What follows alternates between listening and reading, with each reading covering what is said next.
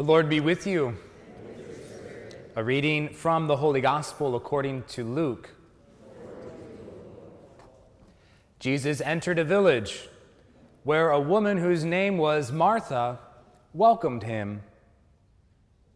She had a sister named Mary who sat beside the Lord at his feet, listening to him speak. Martha, burdened with much serving, came to him and said, Lord, do you not care that my sister has left me by myself to do the serving? Tell her to help me. The Lord said to her in reply, Martha, Martha, you are anxious and worried about many things. There is need of only one thing.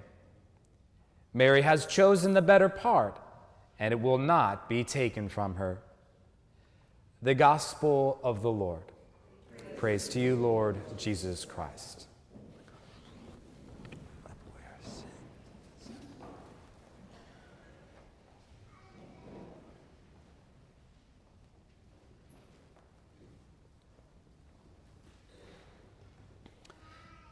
Martha, Martha, you are anxious and worried about many things. There is need of only one thing. Mary has chosen the better part, and it will not be taken from her. A familiar passage, probably for most of us, one that uh, really strikes the Catholic imagination in a lot of beautiful ways. And of course, we know the message, it's very clear. Work is bad, we shouldn't be working. You know, all that time you spend doing the work that you do, that's not helping you grow in holiness. You need to spend more time praying and praying only. Because people who spend all their time working will not get to heaven, and the people who pray all the time, they will get to heaven. Amen? You don't look very convinced. Rightly so. That would be an incorrect interpretation. Amen? But yet, isn't it the case that quite often we feel that way about this particular passage? We think Martha's getting the raw end of a deal here. She's working diligently. Why is Jesus critiquing her for serving and working? Isn't that part of what we are supposed to do? Now, we look to the first reading. We see that Abraham and Sarah were also very busy working. And when they were busy working, serving their guests who had come, who is the Lord, and they go through all that, at the end of all that busy working, they're actually blessed. And they're told Sarah will finally conceive a son. Well, what gives? What's the difference? Martha works hard, diligently, makes sure everything's taken care of, and she gets critiqued.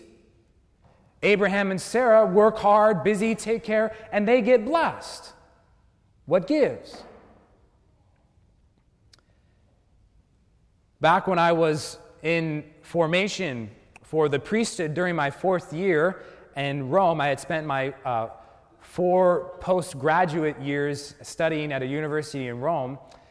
I would have a, an apostolate that I would do uh, an apostolate meaning a, a, ministry that I worked for along with my academic studies. And what I did during my fourth year was I would travel to the Navy base in Naples, Italy, and teach the religious education and also the confirmation program. That year, I was selected to lead the confirmation retreat for our young teens, which I was very excited to do. I'm very passionate about youth ministry. In fact, my whole faith really came from a great youth ministry program, and even my vocation to the priesthood was something that I really discovered because of that great gift. So I'm very passionate about that. And I was very excited to have this chance to do the confirmation retreat, which was taking place uh, just near uh, Mount Vesuvius, actually. We are going up a mountain. You know how we like to go up to mountains around here, like in Julian for our retreats and things like that. Well, where we would go was just opposite of Mount Vesuvius was this hill. You know, Pompeii, you know I'm talking about, say Mount Vesuvius, right? So Pompeii area. We went up to this mountain and you could see Mount Vesuvius. Now, I was very diligent. I planned intensely. I had a great schedule, planned out the talks. I had all the materials ready. I rented the cars. I had the parents organized to transport the kids. And I was leading the caravan up to the mountain where we would have this retreat. Now, Italy is kind of a hard country to navigate from a road perspective. And most of their roads, their highways in particular, are toll roads. So we get to a, a certain toll, and I pull up, and I notice first thing that happens is my brother seminarians who are behind me made a wrong turn. Now, when you make a wrong turn on the freeways and the highways in Italy, it's not like you just get off on the next exit, come back on, and go back the other direction like we do here in the United States. It takes 15, 20 miles sometimes to be able to find your way back on the proper freeway to get back to where you were. So they were basically going to be about two hours late because of this one turn. So that was the first stress. Then, as I pay my toll and put my gear back into first, I had a stick shift rental car, and sure enough, as soon as I hit the pedal, my transmission blows right there. And there goes the gate, closes right in front of me.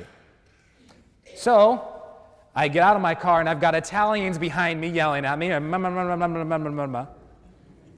So I wave the parents over, say, Come help me, please. I need to push the car through.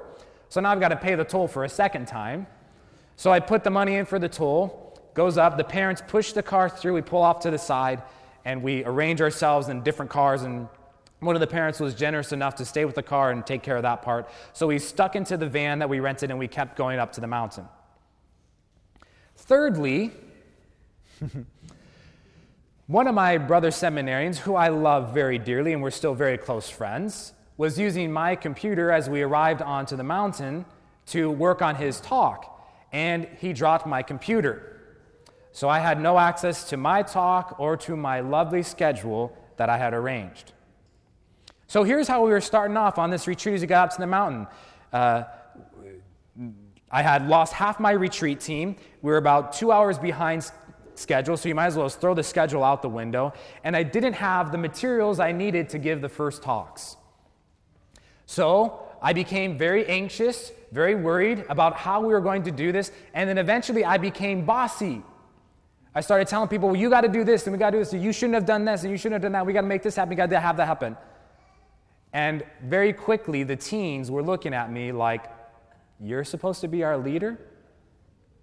It dawned on me I was getting so anxious, so worried about what I was doing and all the diligent work and planning I had done that I turned into a bossy person. And that was not who I wanted to be. And although I was trying to serve the needs of the teens in that moment, I was actually losing them. So luckily, things switched. And I said, you know what? Lord, it's very clear that my plan was not your plan today. So I'm just going to be here with the teens.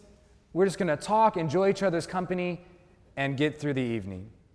Now, it wasn't maybe the best and most perfect retreat I've ever had, but it was a very powerful time with those teens once I had surrendered to the reality of where I was and what I needed to do, which was to enjoy the company of those teens. Here's the difference I see between Abraham and Sarah and between Martha and really Mary as well. Because when we're trying to host guests or be hospitable to people, it's not just about serving their needs, especially if we get anxious and worried about it. If we get anxious and worried about serving their needs, what quickly happens? We become bossy. What did Martha do? She turns to her guests and she says, Jesus, tell her to help me. So she's anxious, she's worried, and then she becomes bossy. Whereas Mary choosing the better part, so to speak, was not just about hosting Jesus as a guest and serving his needs, but also about enjoying his company. That's the key difference. When we are hosting people in general, we can serve their needs, but also we are more important, it's more valuable to enjoy their company. And isn't that really what we want as a host? We hold a, a nice party or a gathering because we want to enjoy the friendship, the family, the, the company that we have with us. Not because we want to slave behind the stove, we want to do everything, although those things need to be done. Otherwise, the party would be a disaster. Amen? But to enjoy their company. That's what Mary was doing. That's what Abraham and Sarah were doing. That's what really makes us good hosts. Now, notice too about uh, Abraham, Sarah, and Mary and Martha, they were hosting the Lord. So, not only is this about how we host other guests, but I also want you to think about are we hosting the Lord as a guest? The day that we do this in particular is here on Sunday. We come here, and certainly, yes, this is God's house, but in a real way, your body is a house for the Lord, where He wants to be welcomed as a guest, not just be served, but yes, it is important to serve, but all the more so because He wants to enjoy your company, and we want to enjoy His company. So that's where I really want to kind of challenge ourselves here today on Sunday. You know, Sunday has become such a busy day. In our culture, you know this, and even you ask yourselves all the time, I'm sure, what am I not supposed to do on Sunday? I'm not supposed to work, right? Well, what does that mean? How does that pan out? How do we become, let's phrase it like this, a true host of the Lord? This is in the Catechism, paragraph 2186, actually, for those who want to look it up later. Catechism of the Catholic Church, 2186. First, Sunday is a time for reflection, silence, cultivation of the mind, and meditation, which furthers the growth of Christian interior life. Basically, worship God. Worship who? Number one, worship God. Can, can you repeat that? Number one, worship God. Number two, Christians will also sanctify Sunday by devoting time and care to their families and relatives often difficult to do on other days of the week. Put simply, nurture relationships. Nurture what?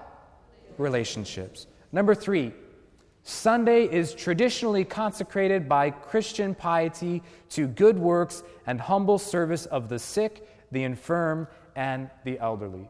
Put simply, serve the less fortunate. Serve who? The less fortunate. Worship God nurture relationships, especially family and friends, and serve the less fortunate. This is a great way to make Sunday an opportunity to welcome and be the host of God and enjoying His company. Because hospitality, hosting, is much more than just serving needs.